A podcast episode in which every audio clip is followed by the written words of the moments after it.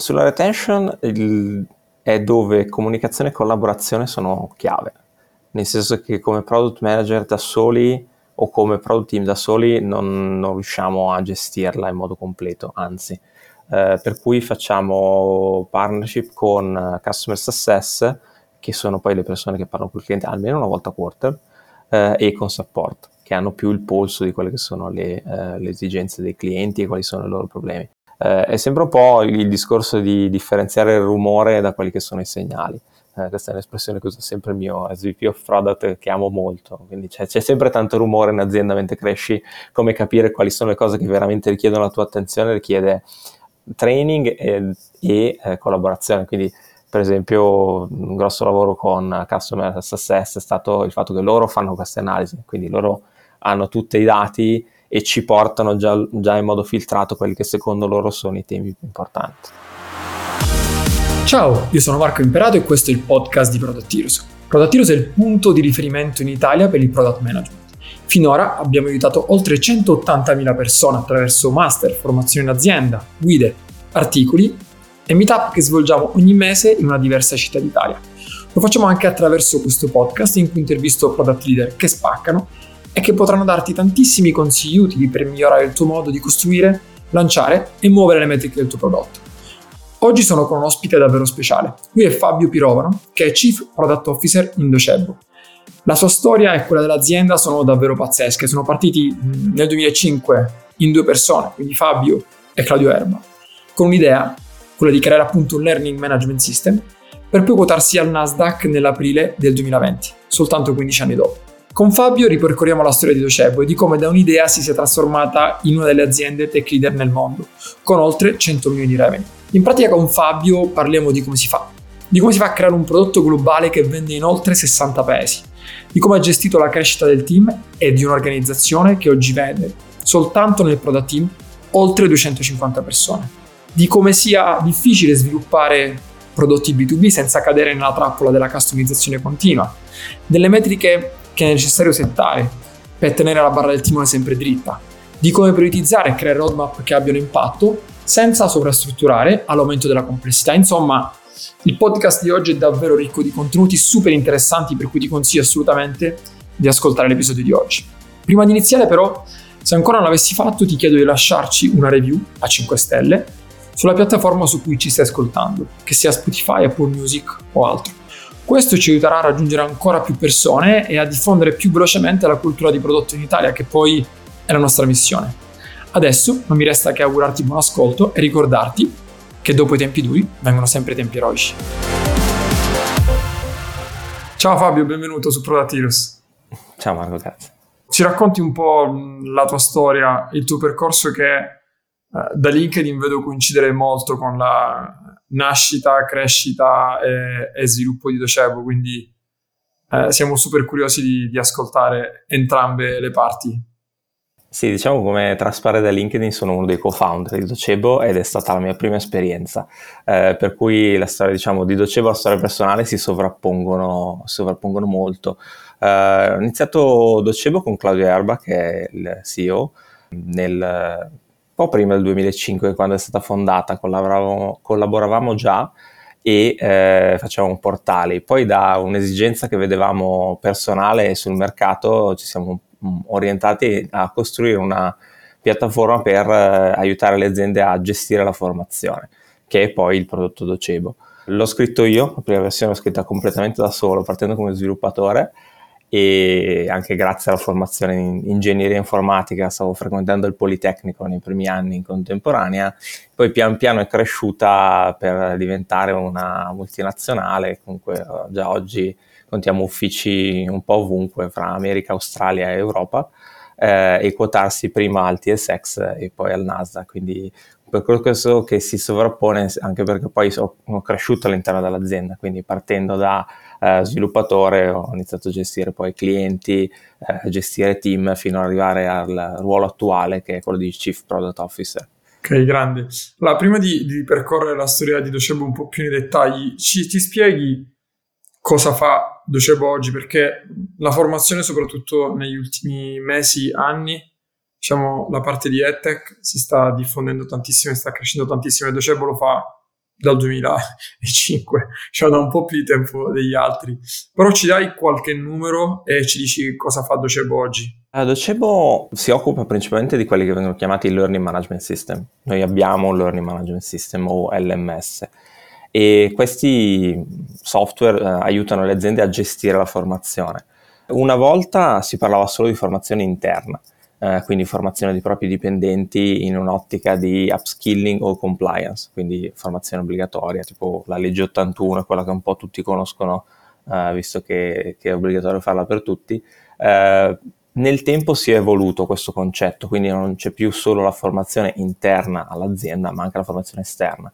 Quindi sempre più uh, aziende, sempre più uh, clienti uh, si occupano di formare la loro clientela. Quindi per esempio uh, due casi su tutti che utilizzano noi, sono uh, clienti pubblici, sono A W S, che forma tutta la parte di eh, sviluppatori sulle loro tecnologie tramite Docebo, o anche Zoom stessa, che aiuta l'adozione del loro prodotto tramite Docebo. Questo cappello, che poi prende il nome di Customer Education, è in realtà il mercato più uh, in crescita, ancora più de- della parte di formazione esterna, che ormai è eh, diciamo stabilita, nel senso che eh, è un mercato ormai consolidato che cresce col suo ritmo sempre interessante ma piuttosto piccolo e lento. Invece la Customer Education ha molte più prospettive. Noi siamo in grado di coprire entrambe eh, le casistiche, non è da tutti, non tutti i player eh, del mondo L M S lo sanno fare, ma è una delle nostre caratteristiche e quindi forniamo proprio tutti i tool per poter gestire questo tipo di formazione.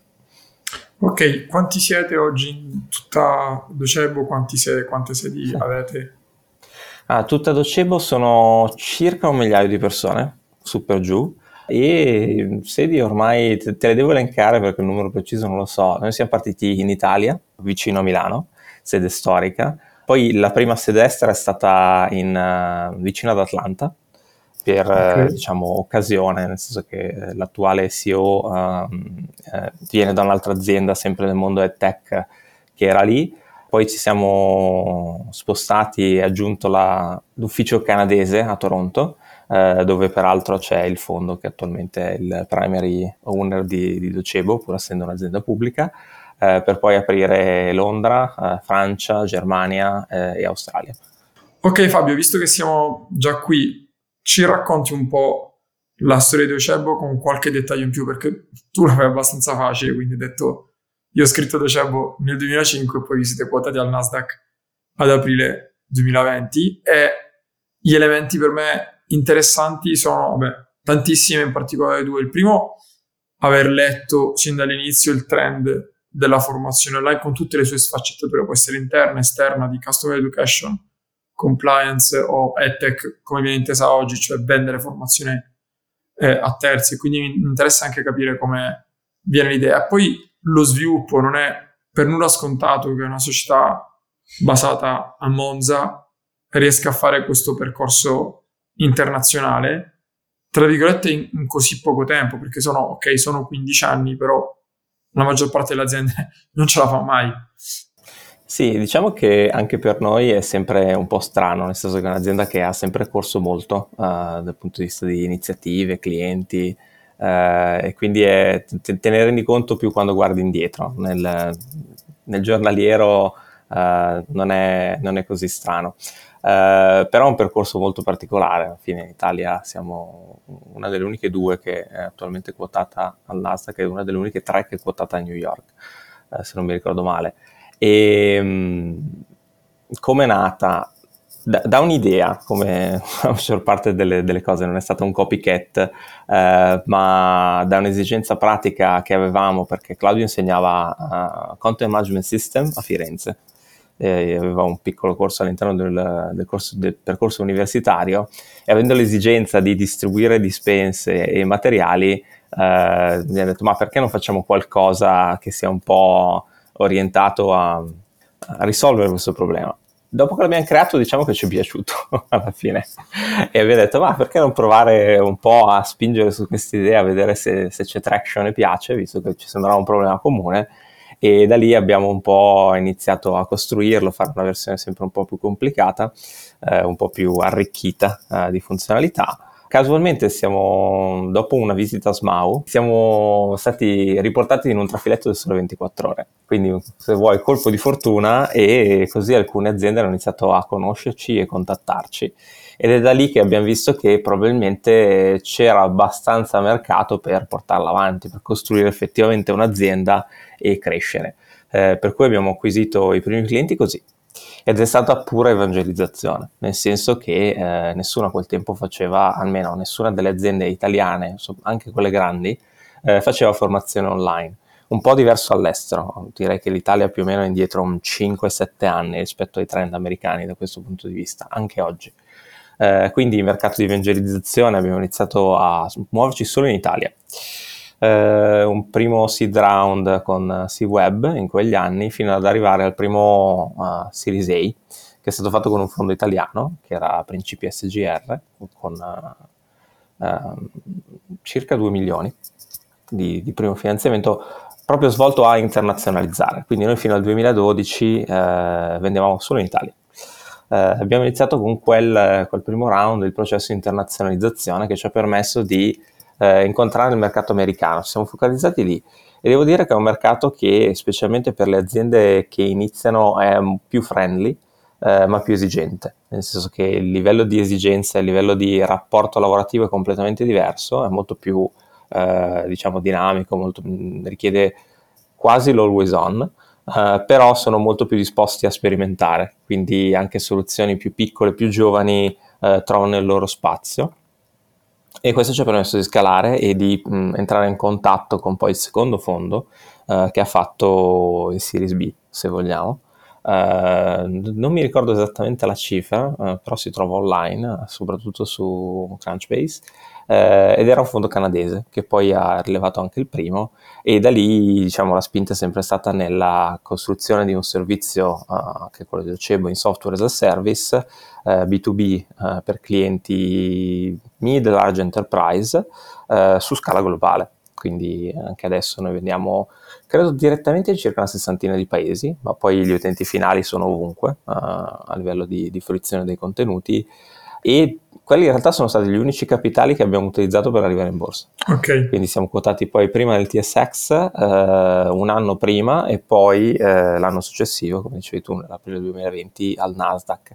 Quindi Docebo è sempre stata capital efficient, contrariamente ad altre società che magari eh, raccolgono round a quattrocento milioni per arrivare a duecento e poi fanno fatica. Docebo ha, si è per gran parte autofinanziata, nel senso che quei round lì sono stati messi in pratica, eh, ma abbiamo sempre attuato una crescita molto orientata a essere capital efficient. Eh, per cui, per esempio, anche se guardate i bilanci Docebo, eravamo con EBITDA negativo nel momento in cui siamo andati in borsa, perché privilegiavamo la crescita, ma adesso con, diciamo, le nuove regole di mercato, dove essere eh, efficienti e portare un EBITDA positivo è il must, quello che è richiesto alle aziende, per noi è stato facile eh, switchare, proprio appunto perché è sempre stata una crescita molto efficiente con, con degli ottimi K P I. Cosa hai provato il giorno prima o il giorno stesso in cui vi siete quotati la prima volta, quindi al T S X? Cioè, deve essere stata una sensazione fuori di testa, no? Perché magari sì, avevi sì. pensato a voi due in una stanza, in un garage, in un ufficio, a dire: ah, ma se hai potremmo fare questa cosa qua, a quotarsi. Sì, sì, ma guarda, quello che dicevamo sempre è ma, mh, la domanda tipica: ma ve lo sareste mai immaginato di arrivare no, a essere quotati? Ma, ma veramente non pensavamo domani, nel senso che alla fine eh, se vuoi il capital efficient vuole anche dire che lavori con i soldi che hai, per cui era sempre: ma vediamo se bastano per domani, almeno nei primi anni. Poi sì, un, vabbè, chiaramente strutturando l'azienda e crescendo la, la cosa cambia, e ovviamente più strutturato, anche decidere gli investimenti, dove andare, a tutte de- de- delle scelte differenti. Eh, emozioni strane, sicuramente tanta emozione. È uno dei momenti in cui poi effettivamente guardi indietro, nel senso che stai correndo, stai facendo le tue cose, clienti, roadmap, tutto quanto, arrivi al momento clou della quotazione, guardi indietro e dici: cavolo, però quanta strada, quante, quante poche persone, soprattutto... Uh, diciamo che nel processo di quotazione sei mesi, un anno prima di, di quando arrivi a essere quotato, devi fare una marea di attività, uh, quindi fondamentalmente eh, come mi piace definirlo, è un processo di eh, identificazione, definizione e risoluzione dei rischi, nel senso che a parte la parte okay. finanziaria, che è poi più de, del, del C E O e del C F O, eh, è tutta una questione di produrre documentazione che poi permetta agli eventuali investitori di valutare il rischio di investimento. Eh, so che tolgo un po' di poesia, però no, eh, la quantità di carta che devi produrre proprio in quest'ottica è, è molto interessante, e quindi arrivi molto affaticato, però poi piace. Appunto l'emozione, l'emozione è tanta. E com'è cambiato il tuo ruolo? Per cui sicuramente quando eravate due, tre, quattro, cinque modalità startup si faceva tutti un po' tutto, però poi come si è evoluto il tuo ruolo nel corso degli anni, eh, quali sono state le maggiori sfide? C'è i momenti in cui hai pensato ok, boh, che si fa? Ce la facciamo ad andare avanti, o cosa devo fare perché è una situazione completamente nuova per me? Come accennavo prima, io sono partito come sviluppatore, nel senso alla fine quando eravamo in due Uh, sviluppavo, e con l'arrivo dei primi clienti ho dovuto fare anche la gestione degli stessi diretta, per cui diciamo customer facing dal, dal primo anno e fortunatamente con una buona dose di empatia e di ascolto uh, sono riuscito a gestire anche quella parte. Ti riporto un aneddoto con una persona con cui abbiamo collaborato per un certo periodo, che mi ha sempre fatto un po' mh, pensare al momento di transizione fra l'azienda piccola e l'azienda un po' più strutturata.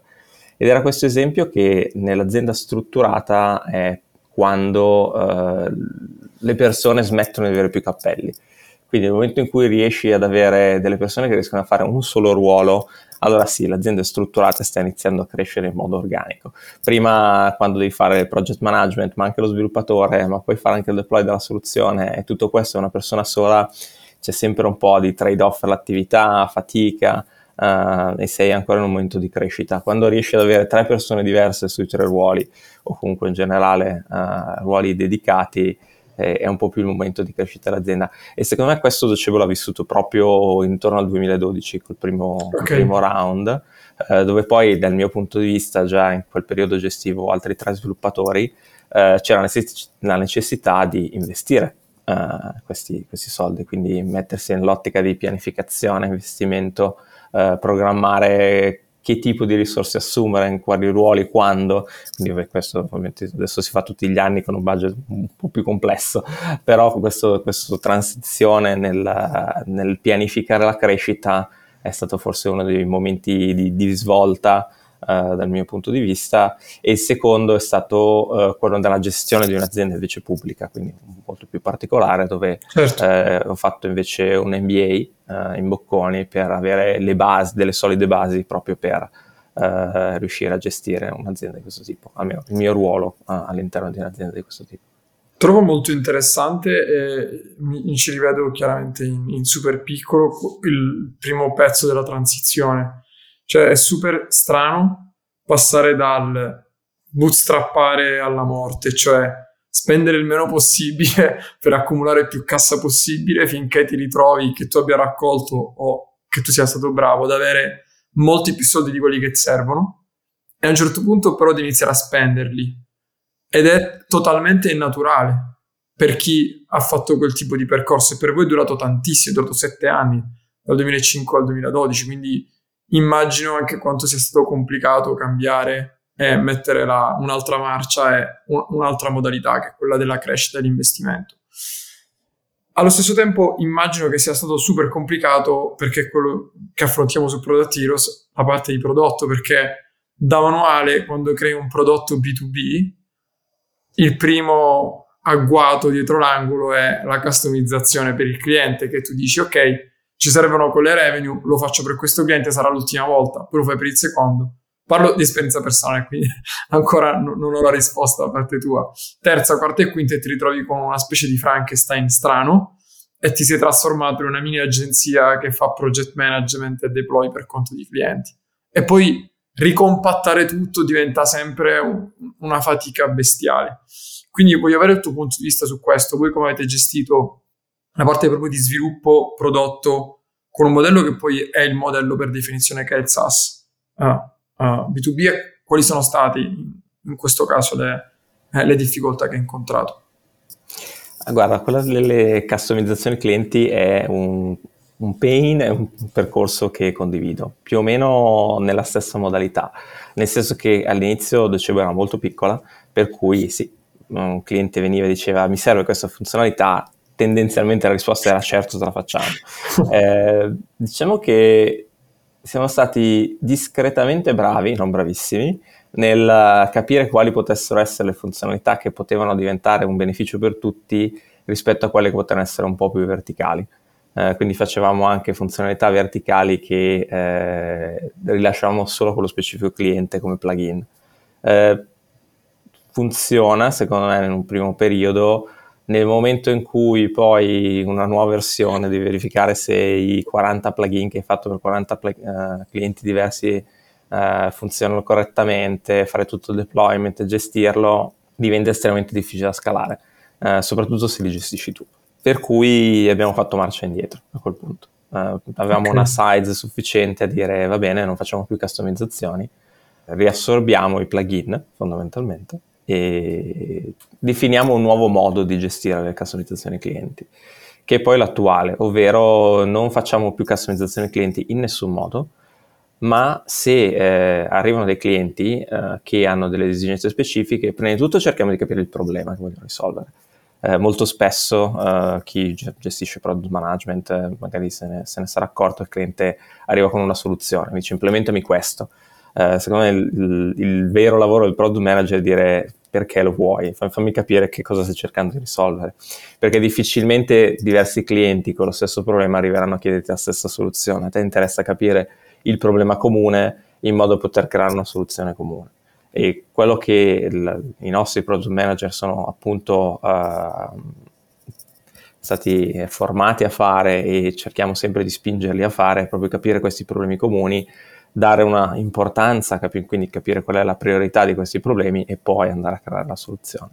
In questo modo diventa molto più semplice gestire ehm, tutte le richieste che arrivano. Poi arriverà sempre anche nella nostra dimensione il cliente che assolutamente vuoi, o perché è un marchio di un certo tipo, o perché è uh, un deal di un certo tipo, e quindi cercherai di dargli quella coccola in più, però sempre in un'ottica di capire qual è il suo problema e eh, creare una soluzione comune per tutti, non solo per lui, eh, con la stessa tecnica. Diciamo che lavori molto di più sulla prioritizzazione. E come siete organizzati? Ovvero, da, da quante persone è composto il tuo team? Tu gestisci sia la parte tecnica che quella di prodotto, che tra l'altro sto vedendo che è sempre più frequente in certe tipologie di aziende il convogliare verso un'unica figura il ruolo di C P T O o C P O o C T O, che fa anche la parte, diciamo, l'altra parte. Allora, oggi Docebo conta più o meno duecentocinquanta persone in prodotto, mh, circa, qualcosina di più, anche qua i numeri precisi, sono, essendo azienda pubblica di solito non, non me li fanno mai dare, però posso darti un orientativo. Quindi circa duecentocinquanta persone fra product management e product engineering. Come dicevi tu, eh, anch'io vedo sempre più C P O che hanno sotto di loro dei C T O, oppure il ruolo, diciamo, combinato. Nel mio caso è combinato un po' per storia, nel senso sono sempre stato il C T O di Docebo eh, e poi ho preso anche la parte di product management. Come siamo organizzati è cambiato circa un anno fa, nel senso che Docebo, vabbè, ha sempre, come dicevamo prima, eh, ha avuto una crescita molto veloce, il che può portare a delle strutture organizzative che sono un po' l'espansione di quello che hai eh, in un determinato momento. Secondo me è importante a un certo punto sedersi, Uh, capire quali sono le esigenze dell'azienda, che cosa si vuole anche a livello dal punto di vista delle sinergie che si vogliono creare o delle autonomie che si vogliono creare, e pensare all'organizzazione. Questo è un po' quello che abbiamo fatto un anno fa, e abbiamo diviso in modo un po' più netto, in modo a matrice, il product management e il product engineering. Quindi abbiamo un'organizzazione che è fatta per lo più da product manager e design, che si occupa della discovery, della creazione delle soluzioni, della validazione, quindi di tutta la parte di, di roadmap e priorità, quindi il cosa fa l'azienda, eh, il cosa vuole creare l'azienda, e il come e l'execution eh, di questo cosa invece è la parte di product engineering, quindi tutta la parte di eh, software, deployment, architettura, eh, che poi è il coordinamento diretto degli sviluppatori, eh, è più orientata all'execution. Eh, e queste due anime appunto lavorano poi sui team dandogli due, due input diversi. E secondo me eh, fondamentale è stata appunto l'organizzazione, la comunicazione di come funzionava l'organizzazione e mh, essendo poi eh, una matrice, chi eh, rimane con, se vuoi, due capi, uno in dotted line e uno in direct, che è lo sviluppatore, fargli capire chi ordina cosa, quindi eh, da un lato avrai il che cosa fare, dall'altro le indicazioni sul come. Hai citato più volte eh, la figura del product engineer, che trovo, sì, che condivido, trovo super interessante. Però per chi ci ascolta puoi mh, chiarire la distinzione tra product engineer e software engineer o, o sviluppatore, diciamo, normale, tra virgolette. Product engineering per noi è tutta quella sezione lì. Ci sono poi delle figure di, di coordinamento che sono chiamate software di lo- developer manager. Quindi un team di sviluppatori ha a capo un software developer manager che si è uno scrum master avanzato, se vuoi, nella nostra ottica, ma tecnico, eh, nel senso che si occupa di tutte le attività di gestione dello sprint eh, del team, ma dà anche una grossa mano, fa questo bridge fra il product manager e gli sviluppatori e quindi gli aiuta nella creazione e chiarificazione delle storie, eh, nell'assicurarsi che vengano messi correttamente i punti, che lo sprint venga completato, in alcune attività di gestione. Eh, abbiamo provato anche con eh, persone che non fossero tecniche, eh, però non ha funzionato, almeno per noi, nel senso che abbiamo visto che avere delle persone comunque tecniche che riescono a parlare con gli sviluppatori nello stesso linguaggio, aiutarli proprio anche a gestire quelle che sono le complessità, le, anche banalmente l'associazione, la, quante a, storie prendi all'interno del, uh, dello sprint, insomma tutte queste attività di coordinamento sono più funzionali se, eh, se il background è quello di uno sviluppatore e questo mh, ci ha anche permesso di creare un percorso di carriera per gli sviluppatori stessi. Quindi lo sviluppatore può diventare sviluppatore, senior, technical team leader, eh, software di, uh, developer manager, che ha, prendi, comincia a prendere anche un po' più quelle parti di people management e non più solo uh, quelle, quelle tecniche, o alternativamente un'altra uh, parte organizzativa, sempre del product engineering che abbiamo introdotto per aiutare nella diffusione delle best practice, è quella de- degli architect, eh, che sono figure molto tecniche che aiutano proprio nella creazione di librerie condivise piuttosto che nella progettazione tecnica eh, delle funzionalità. Una curiosità personale, ora ehm, ci ha raccontato come i team sono organizzati, però ogni singolo team in base a quale criterio, diciamo, è allocato, su che cosa è allocato? Può essere una metrica piuttosto che una parte del software, una unit, un, un gruppo di clienti? Partirei dicendo che l'organizzazione attuale dei team non è che mi soddisfi al cento per cento, però funziona nello okay. stato attuale. Come sono suddivisi? Principalmente per area funzionale, quindi okay. eh, so, sono un po', eh, perché sono quindici sedici. Team, ogni team sono circa sei sviluppatori, qualcuno un po' di più, qualcuno un po' di meno. Quindi ogni team ha una sua area funzionale di riferimento, o una o più, eh, e sono responsabili per la stessa, sia per l'evoluzione, sia per la, eh, per la maintenance. Quindi non abbiamo un team di maintenance, lo avevamo anni fa, a essere onesto, avevamo un team che faceva solo maintenance. Diciamo che mh, funzionava molto bene, nel senso che a livello di throughput, fantastico, però ovviamente le persone un po' si annoiavano, e man mano che la complessità e la quantità di codice aumentava non, non funzionava più, per cui la maintenance è uh, tornata all'interno dei team, quindi sono responsabili end-to-end delle funzionalità che hanno in carico. Il product manager è uno a uno, quindi il product manager è responsabile delle stesse funzionalità e di decidere come evolverle, e vanno avanti in tandem. Uh, che cosa è un po' um, una cosa che uh, vedendola tanto tempo fa avrei gestito meglio, Uh, che diventa estremamente difficile se eh, vuoi evolvere due aree che sono sullo stesso team a velocità sostenuta, o se un'area incomincia a creare troppa maintenance e quindi hai bisogno di risolvere il tech debt, eh, diventa difficile bilanciare il lavoro dei team, e spostare un'area funzionale da un team all'altro non è così banale, anche perché il codice documentato, ci sono documentazioni di base, i vecchi task in gira su come è fatto, ma una descrizione formale su perché sono state fatte certe scelte implementative o certe scelte di prodotto eh, non è così forte. Quindi mh, per correggere questo adesso abbiamo iniziato a creare una knowledge base che inizia dalla discovery. Quindi quando decidiamo di fare una nuova funzionalità, il product manager inizia a scrivere: ok, stiamo facendola perché? Perché vediamo questo problema di mercato, eh, stiamo facendo queste scelte, abbiamo deciso di non implementare questo perché, eh, in modo da avere questi riferimenti così che eh, sia possibile spostarle. Adesso spostare una funzionalità anche piccola richiede due o tre mesi. Eh, per cui diventa estremamente complicato, e quello secondo me è la parte più farraginosa di, di, di questo tipo di suddivisione. Però dall'altro punto di vista è facile evolvere quell'area eh, se ce l'hai, perché la conoscono molto bene, è facile fare la maintenance eh, e hai una serie di vantaggi. Mm, però documentazione di supporto ti direi che vorrei investi- averci investito prima. Ma in una struttura così articolata, per cui quindici sedici team, immagino ognuno guidato da un P M, sì, complessivamente duecentocinquanta persone, eh, venendo da un team estremamente piccolo e leggero, da, immagino sia stato abbastanza complesso anche capire il tipo di organizzazione da applicare nelle diverse fasi. E quindi in questo momento come fai a mantenere allineamento senza sovrastrutturare? Che poi dal mio punto di vista è il rischio maggiore che corri nel dedicarti più ai processi, alla documentazione, che sebbene sia importante poi non puoi dire sulla documentazione o di processi rispetto a fare le cose a caso o farle perché sei veloce. Quindi come bilanciate voi eh, questo trade-off, e poi ti chiedo anche se usate qualche framework in particolare.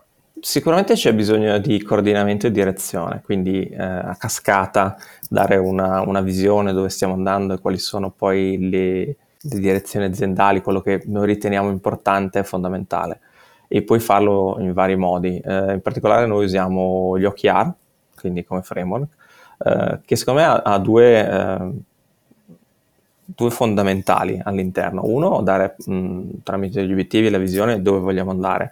Dall'altro, quando crei dei K P I, che nel nostro caso sono anche legati a, a dei bonus, eh, focalizzi le persone sui K P I che crei.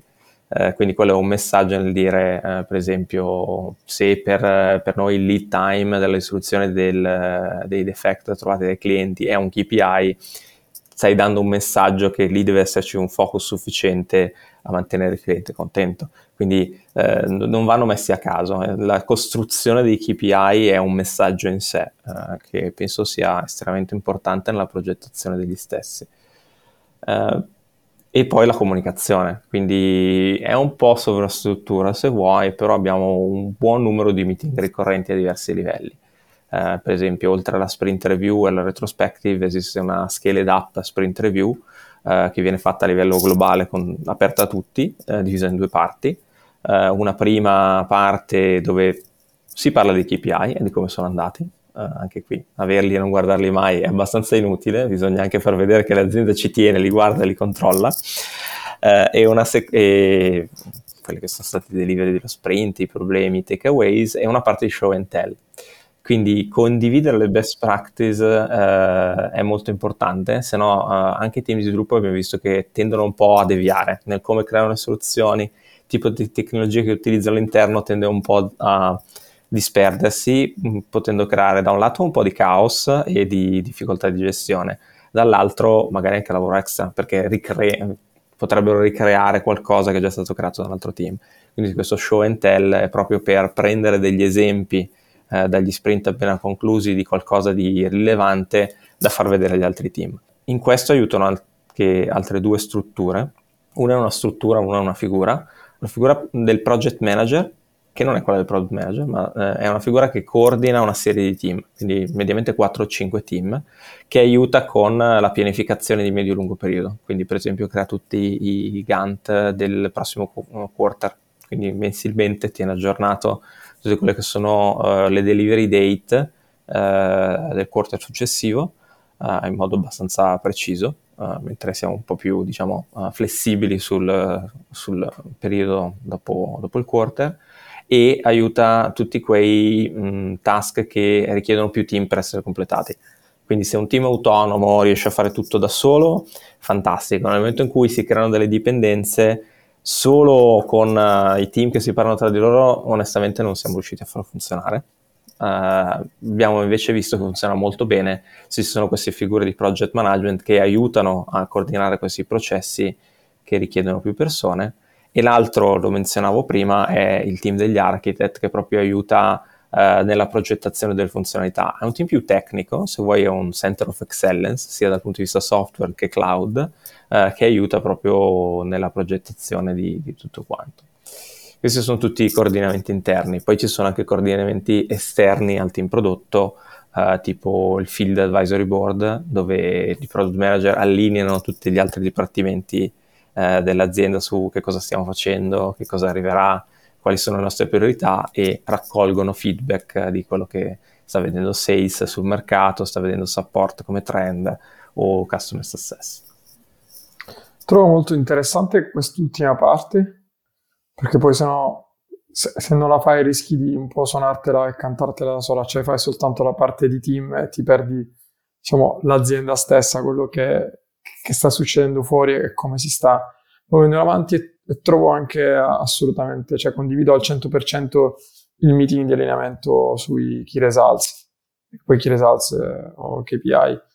C'era un thread su LinkedIn qualche mese fa in cui personalmente meravigliavo come in, in nessun rituale agile ci sia posto per gli outcome, c'è sempre posto per gli output, e quindi fai vedere quello che hai sviluppato, fai vedere l'output e non ti domandi mai a che cosa sia servito, che risultati stai producendo, magari quello che hai fatto prima, perché poi c'è un tema di mettere in, in parallelo le diverse attività. Alla fine non sempre puoi rilasciare un qualcosa e vedere immediatamente l'outcome generato, però è super importante sensibilizzare i team su, sull'outcome piuttosto che sull'output.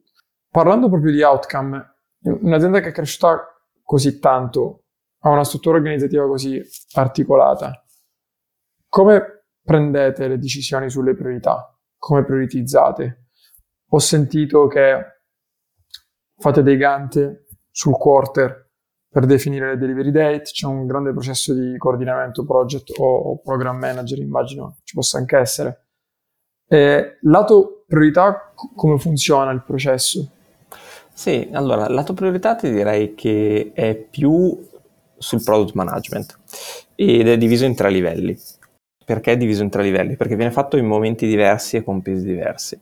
Eh, un primo livello che è quello più strategico, che è di appannaggio mio e del S V P of Product, dove andiamo a vedere i mercati su cui vogliamo muoverci o su cui ci muoviamo, e cerchiamo di capire come crescono nel tempo per andare a scegliere quello che riteniamo più interessante per noi sulla base della velocità di crescita, del, del total addressable market. Una volta che l'abbiamo selezionato si passa alla seconda fase, che è l'analisi del mercato stesso. Quindi vogliamo capire quali sono i problemi, quali sono le funzionalità che quel mercato richiede e quali sono le nostre prestazioni eh, rispetto alle stesse, così da poter de- definire i gap e quali sono i must have del mercato che ancora non copriamo. Tra queste poi passiamo all'ultimo livello, che è poi dove eh, effettivamente i product manager eh, fanno la, la quantità di lavoro maggiore, che è definire la priorità tra di loro. Quindi creo prima la funzionalità A o la funzionalità B. Eh, e per farlo usiamo un framework che si chiama RISE, eh, che è abbastanza famoso, si preoccupa di definire per ogni eh, attività quale può essere l'impatto nel, nel costruirla, quante persone potrebbero poi utilizzarla e qual è l'effort per la sua costruzione. In base a questo si ottiene uno score di prioritizzazione, che direi che è indicativo, nel senso che una volta che hai la lista, poi un po' di, diciamo, di extra, uh, extra lavoro di, di esperienza vai a selezionare quello che va in roadmap effettiva. Uh, e da quest'anno, fra l'altro, mh, noi diamo una roadmap che è Now, Next, Later. Uh, fino all'anno scorso davamo una roadmap di un anno, personalmente ci vincolava troppo, soprattutto anche nella creazione della soluzione, perché vuol dire che un anno in anticipo devi sapere esattamente cosa andare a creare, eh, invece così riusciamo a dare appunto il quarter di visibilità su che cosa uscirà, eh, e poi il next and later dirà ok, stiamo focalizzando lì, eh, possiamo comunicarlo anche ai clienti eh, e fare la discovery del next mentre stiamo sviluppando il now. Quindi tendenzialmente è un flow che crea il now, next, late, eh, later, dove il now è in, in sviluppo, il next è in discovery e il later è pronto per essere preso. La parte di discovery sul next mentre fate il now viene gestita da un team diverso o è un'extra, diciamo, banda che richiede alle persone che stanno lavorando sul Now?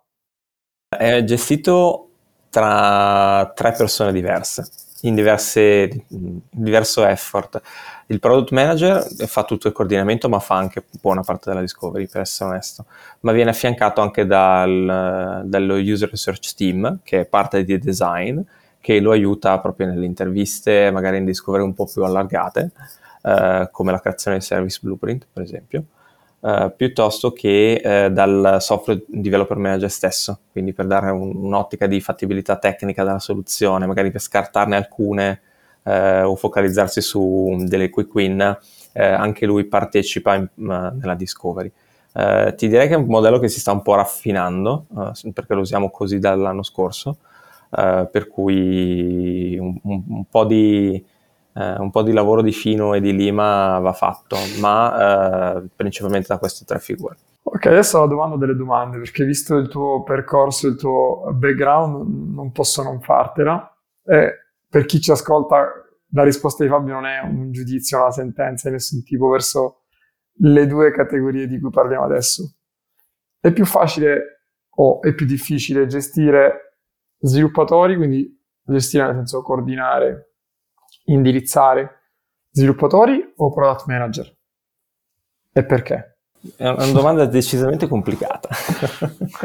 Diciamo che sì, effettivamente li ho gestiti entrambi in, in momenti diversi, e da un certo punto di vista li gestisco ancora, avendo entrambe le, le parti in, in gestione.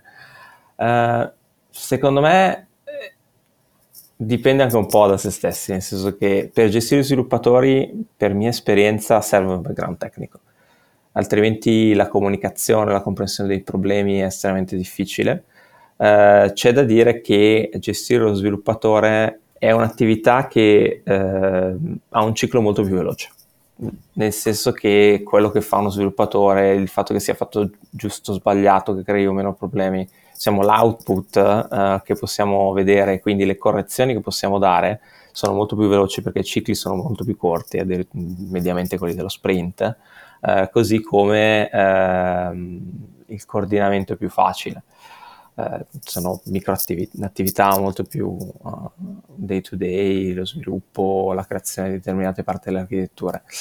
Il product manager è, è diametralmente opposto, nel senso che la selezione di una roba, l'implementazione e poi l'adozione, quindi capire se quello che abbiamo creato ha portato i risultati sperati, richiede mesi, eh, quindi e, eh, l'inizio di questo processo è molto più etereo, nel senso che si lavora su uh, delle esigenze per poi andare a cercare delle soluzioni, per poi implementarle, eh, portarle sul mercato e misurare i risultati, quindi eh, rimanere focalizzati sull'obiettivo, quindi risolvere il problema del mercato, verificare che ehm, il lavoro che è stato fatto è stato fatto in modo consono e ha portato dei risultati effettivi, eh, richiede dei tempi molto più lunghi, per cui eh, riuscire a gestire questi, questi cicli così ampi ha una sua difficoltà intrinseca, proprio perché poi le correzioni sono... Eh, richiedono molto tempo e ancora di più per essere implementate, quindi vedo un po' questa macro difficoltà nel poter dare correzioni veloci e frequenti rispetto a correzioni molto più lunghe uh, e, uh, e costose. Uh, in entrambi i casi secondo me chiave è la comunicazione, quindi la capacità di comunicare sulla stessa linea, con lo stesso linguaggio, con entrambi è fondamentale. Faccio un passo in avanti parlando sempre di, di product manager. Dal tuo punto di vista qual è la, la caratteristica più importante che chi fa prodotto, quindi un product manager, deve avere? E perché? Secondo me è la capacità di comunicare, uh, nel senso che buona parte del loro lavoro è parlare con i clienti, eh, o comunque con uh, rappresentativi dei clienti per poter capire le esigenze e validare le soluzioni. Uh, quindi c'è sia la parte di discovery ma poi anche la solution definition e validation con loro, per cui una buona comunicazione, un riuscire a capire quali sono i loro problemi, riuscire a fare le domande giuste, non influenzarli, eh, secondo me è la caratteristica principale.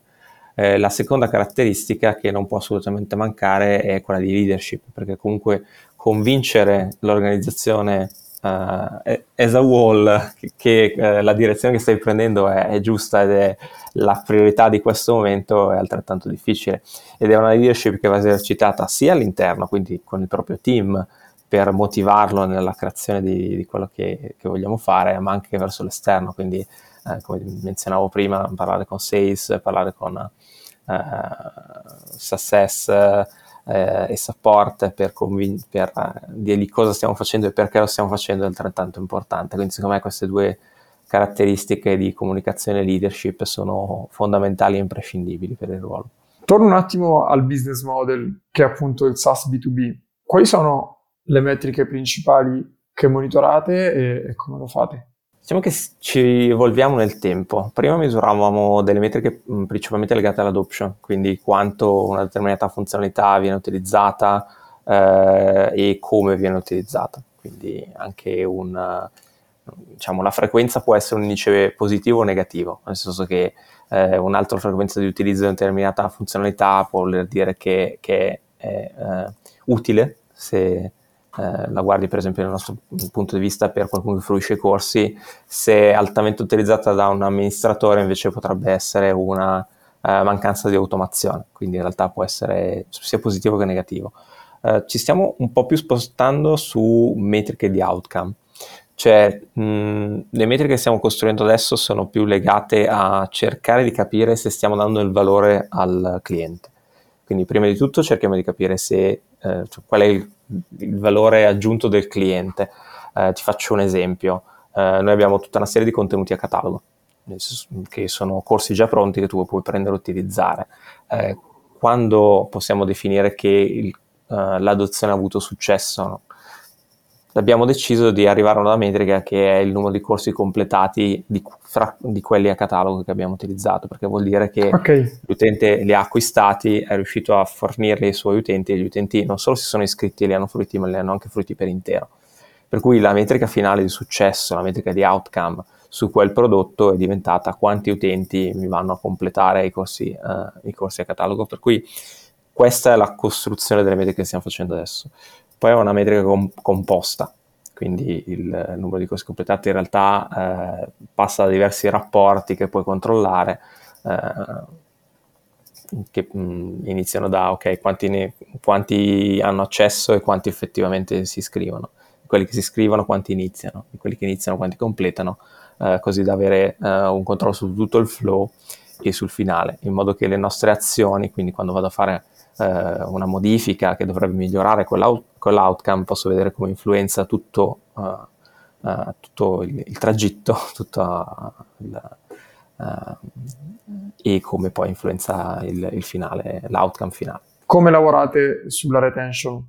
Cioè come, come fate in modo che i vostri, non soltanto che i vostri utenti rimangano, su quali metrics vi concentrate per capire se l'utente churnerà, churnerà, quindi si disiscriverà o non rinnoverà eh, per l'anno successivo?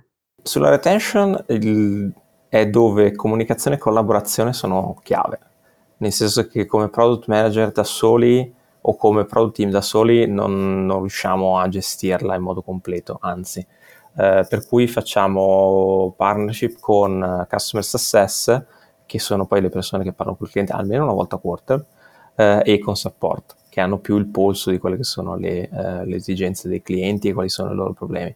Per cui abbiamo dei meeting ricorrenti con questi due dipartimenti dove andiamo ad analizzare eh, due cose. Uno sono tutti i trend legati a support e agli N P S, quindi come diciamo ormai qualunque azienda uh, software as a service raccogliamo anche gli N P S e i loro commenti in modo da capire quali sono i trend, quali sono uh, i pain point dei clienti. Uh, e uh, utilizziamo queste informazioni per mh, aggiustare quella che è la roadmap, quindi nel momento in cui ci sono de- delle uh, casistiche in aumento su un determinato problema o un'esigenza che prima non era particolarmente sentita ma ora lo è, abbiamo modo di azionarla e quindi andare a risolvere il problema uh, prima che questo diventi un motivo di, un motivo di churn. Eh, all'interno di stessi poi c'è una parte specifica che sono gli high risk, quindi appunto avendo delle eh, persone che parlano costantemente con questi clienti ci sono delle situazioni particolari che rischie- richiedono eh, una uh, un intervento più puntuale possono essere identificate, e product manager insieme a poi l'account manager possono andare a parlare col cliente e capire uh, come si può andare a, a lavorare su di loro. Per cui anche qui direi sempre un po' questo doppio layer, uno più puntuale su delle situazioni che lo richiedono e uno che invece mh, si focalizza a trovare dei temi. Eh, è sempre un po' il discorso di differenziare il rumore da quelli che sono i segnali. Eh, questa è un'espressione che uso sempre il mio S V P of Product, che amo molto. Quindi c'è, c'è sempre tanto rumore in azienda mentre cresci, come capire quali sono le cose che veramente richiedono la tua attenzione richiede... Eh, training e, e eh, collaborazione. Quindi per esempio un grosso lavoro con Customer Success è stato il fatto che loro fanno queste analisi, quindi loro hanno tutti i dati e ci portano già, già in modo filtrato quelli che secondo loro sono i temi più importanti, con dei dati che possono validare questa, questa assunzione. Ok, in tutto questo percorso che ci ha raccontato finora sarà stato veramente un, un mega giro infinito sulle montagne russe, quindi ti chiedo quali sono stati i tre errori che hai commesso da cui hai imparato di più, quindi che non necessariamente devono essere errori gravissimi che abbiano compromesso eh, delle sezioni o de- delle funzioni delle aree aziendali, però quello da cui ti sei portato a casa eh, i più grossi learning che ti va di condividere. Uh, guarda, secondo me li abbiamo un po' toccati durante, durante l'intervista e magari li riprendo così che siano... Uh, più, più evidenti.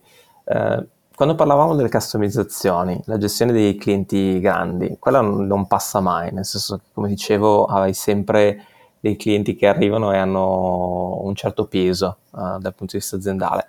Uh, riuscire a gestirli e non farsi defocalizzare da quello che è l'obiettivo aziendale, uh, secondo me è molto importante.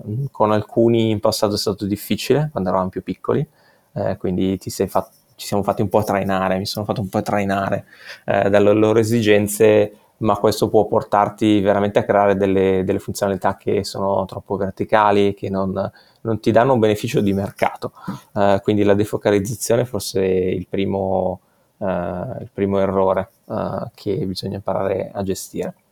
Eh, il secondo è quello mh, dei, della possibilità di eh, rendere quelle che sono le funzionalità e la gestione dei team intercambiabile, eh, quindi possibilità per, proprio per eh, poter gestire delle priorità dinamiche che potrebbero essere eh, sul, come dicevo prima, due funzionalità sullo stesso team che non si riesce a portare avanti in parallelo. Quindi questo concetto di riuscire a portare le informazioni da un team all'altro velocemente in modo da adattare eh, e non essere limitati da, da dei colli di bottiglia è, è fondamentale. Eh, proprio perché farlo post è estremamente expensive, quindi andare indietro, creare documentazione, rendere tutte queste, queste parti intercambiabili è, è estremamente difficile. Una cosa che invece è stata l'introduzione l'anno scorso che ho menzionato è stata proprio l'introduzione dei project manager, quindi man mano che team scalano, secondo me sopra i quattro cinque, incomincia a diventare fondamentale avere delle figure di coordinamento trasversali. Eh, proprio perché la dispersione eh, è, è facile e quindi creare dei team che si aspettano a vicenda, non riuscire poi effettivamente ad avere una velocità di delivery sufficiente eh, richiede il coordinamento. Quindi abbiamo, ho visto un grosso beneficio fra prima, quando non c'erano, a dopo, quando li abbiamo introdotti, normalizzazione dei flussi di lavoro, eh, possibilità di risolvere velocemente queste dipendenze. Eh, è stato fondamentale. Fantastico. Su, sull'ultima cosa, che appunto riprende l'organizzazione di cui ci hai già parlato, aggiungo un piccolissimo pezzo per chi ci ascolta, perché noi spesso su Product Heroes diciamo il product manager non è il project manager, che, che è vero, però non è mai un giudizio, cioè non è, non è meglio uno o meglio l'altro. Il project manager è una figura fondamentale e decisiva, se non è qualcuno che batte i tempi, budget e il coordinamento delle varie aree tra loro. Ci sarà poco da festeggiare perché hai individuato la metrica. Alla fine andare online e fare cose che possono essere usate è tantissimo lavoro di project management, e quindi introdurlo a un certo punto, come ci ha raccontato Fabio, è, è fondamentale. L'errore invece è quando è soltanto project management, quando si fanno le cose perché le si vogliono completare in tempo, perdendosi di vista qual è l'outcome finale. Se tu dovessi dare un unico consiglio a chi vuole avviare la propria carriera nel product management. Sta per cominciare, ha cominciato da pochissimo o vuole diventare product manager. Quale sarebbe questo consiglio? Di coltivare le doti di comunicazione, sicuramente, e di studiare marketing. Ma in modo allargato, nel senso Perché? che marketing in modo allargato non è advertising, ma è eh, capire i mercati, quindi come analizzare i mercati, i bisogni, eh, come riuscire a dare questa lettura non, non del singolo cliente ma del, dell'intero mercato. Secondo me è fondamentale. Sono doti dove nel mio caso ho fatto tanta autoformazione, quindi diventa importante trovare occasioni formative di scambio, di networking, e in altra parte, vabbè, anche all'interno dell'M B A eh, che menzionavo prima c'era proprio un verticale sul marketing dove mi sono buttato a pesce per farlo, perché io adoro il marketing, analizzare i mercati, le storie di successo, perché Coca-Cola verso Pepsi ha vinto in un certo mercato piuttosto che in un altro, e quali sono queste storie di di mercato e di marketing. Sono personalmente la mia passione personale. Per cui... Sono fantastiche. Comunque potrebbe essere il tuo prossimo ruolo, C M O direttamente. Vediamo. Grande Fabio, su questa parte del marketing ti dico anche, eh, con Product Heroes ci stiamo orientando anche verso la parte chiaramente nella linea di confine, quindi non tutto il marketing allargato, il product marketing lo stiamo iniziando ad abbracciare in modo molto diretto, perché al di là della parte di analisi quello che spesso che manca è: ok, tutto fighissimo, ma come lo porto sul mercato? A chi mi rivolgo? Con che messaggio? Con che canali?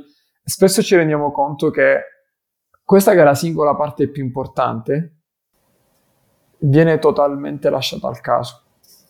Quindi hai voglia di fare, sviluppare tutte le funzionalità del mondo, ma se non ti dedichi a quello di cui parlavi prima, quindi la Customer Education, cioè se tu non evangelizzi, non spieghi a che cosa serve il tuo prodotto, soprattutto se fai innovazione, non ne devo andare, se non, se non hai chiaro le persone, sì, il target a cui ti rivolge e i loro comportamenti di acquisto, oppure perché ha senso presidiare quel mercato in, invece che un altro, la possibilità di schiantarsi è un po' più alta, e da pochissimo, non, non so se sia ancora online, stiamo lanciando proprio una masterclass um, soltanto in product marketing, che è o un complemento per chi magari fa prodotto dentro una piccola startup, per chi vuole aggiungere con, mi pare sia otto dieci ore, un piccolo pezzo alla propria carriera, oppure per chi sente di voler iniziare un nuovo percorso.